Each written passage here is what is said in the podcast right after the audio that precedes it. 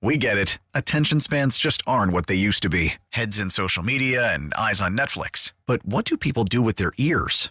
Well, for one, they're listening to audio. Americans spend 4.4 hours with audio every day. Oh, and you want the proof? Well, you just sat through this ad that's now approaching 30 seconds. What could you say to a potential customer in 30 seconds? Let Audacy put together a media plan tailor made for your unique marketing needs. Advertise with Audacy. Visit ads.audacy.com. This is WWJ All Local. The bridge, the backup, and the standstill heading into Canada. Protests over COVID continues. COVID mandates continuing in Canada this morning. We have team coverage now, beginning with WWJ's Mike Campbell, who is at the Ambassador Bridge in Detroit. Mike? So, this is a repeat of yesterday. Uh, in the morning, anyway, you've had trucks and cars coming across the bridge from Windsor into Detroit. But the other way, nothing. Not even today, not even uh, one of the uh, Border Patrol vehicles. I haven't even seen one of those go across. At least yesterday, they were rolling from Detroit to at least the top of the bridge. I couldn't see them make it all the way to Windsor. But today, nothing coming uh, from our side to their side at all and the trucks have been forced to move or told to move. Department of Transportation and uh, the local police, Detroit Police and Michigan State Police, moving the truckers from along Fort Street underneath the bridge, and they're no longer parked there. A few of them are parked down closer to Clark Street, but most apparently have either gone to the Blue Water Bridge to get around this, or they've decided to sit it out somewhere else, perhaps at a truck stop, although the closest one I think I know maybe Dennis knows one closer is Monroe, so even that's quite a spell. Uh, again, no traffic across the bridge from Detroit to Windsor this morning. Reporting live, Mike Campbell, WWJ News Radio 950. Yeah, Mike, you are right. Truckers who don't want to deal with the Ambassador Bridge situation are heading to Port Huron to try to cross over there. We're seeing a massive backup at the Blue Water Bridge now with wait times several hours. Let's go live to Dennis Neubacher. Dennis? Yeah, sure looks like a, you come into the tail end of the backup now on I 94 or I 69 approaching uh, Port Huron and the Blue Water Bridge. May, in fact, be between four and four and a half hours once you get through that. It's a quicker trip, obviously, across the Blue Water Bridge onto Highway. Uh, 402. But getting to that point is a, a, tough go. Again, this sounds like it's way around the, the block here, but with the wait times and the travel to Port Huron, four to five hours, you may instead want to go up into the upper part of the state, cross over the International Bridge in Sault Ste. Marie, take the Trans Canada Highway to Sudbury, and take Sudbury, the, the Trans Canada Highway South, back to uh, Toronto to get around this uh, closure of the Ambassador Bridge again uh, from Detroit to Windsor, and the big backup at the Blue Water Bridge as you approach I 94 94 and I 69 with four to four and a half hour waits. A big budget proposal is set today by Governor Whitmer to lawmakers in Lansing, but we already have an idea of some of those proposals that are going to be a part of that budget proposal. WWJ's Charlie Langton is joining us live with what we know here, Charlie.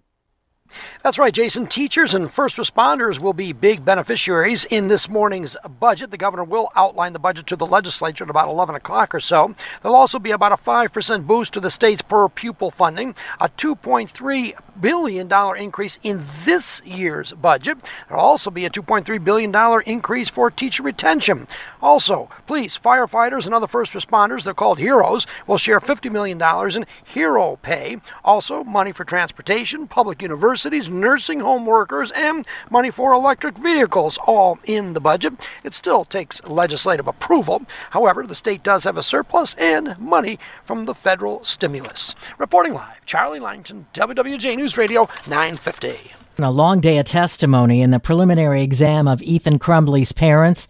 A lot of the testimony revolving around whether the parents were negligent in the care of their troubled son, who's accused of killing four students in Oxford.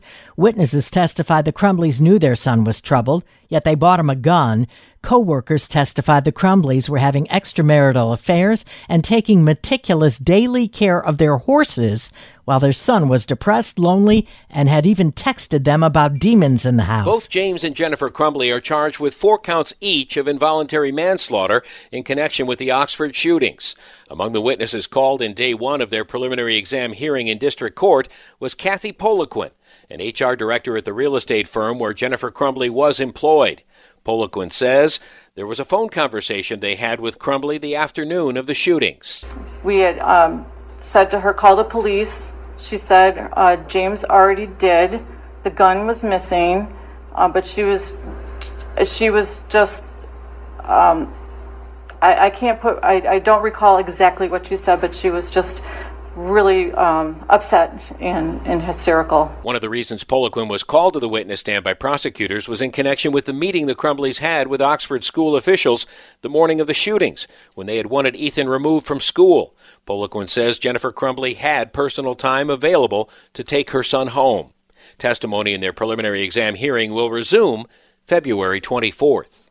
John Hewitt, WWJ, News Radio 950. Michigan State Police say they're investigating reports of an assault at the Walter Reuther Psychiatric Hospital in Westland, a stabbing. They say a patient stabbed a male staffer in the neck and the shoulder. The suspect was restrained by other patients and staffers. The wounded staffer rushed to the hospital. It's believed he's going to be okay. Detroit police involved in a shooting on the west side last evening. This after a Facebook marketplace deal went wrong. Investigators telling us they see a pair of suspects had shown up to buy some shoes, but they ended up carjacking the seller at gunpoint. They allegedly forced him and his young children out of that car and took off.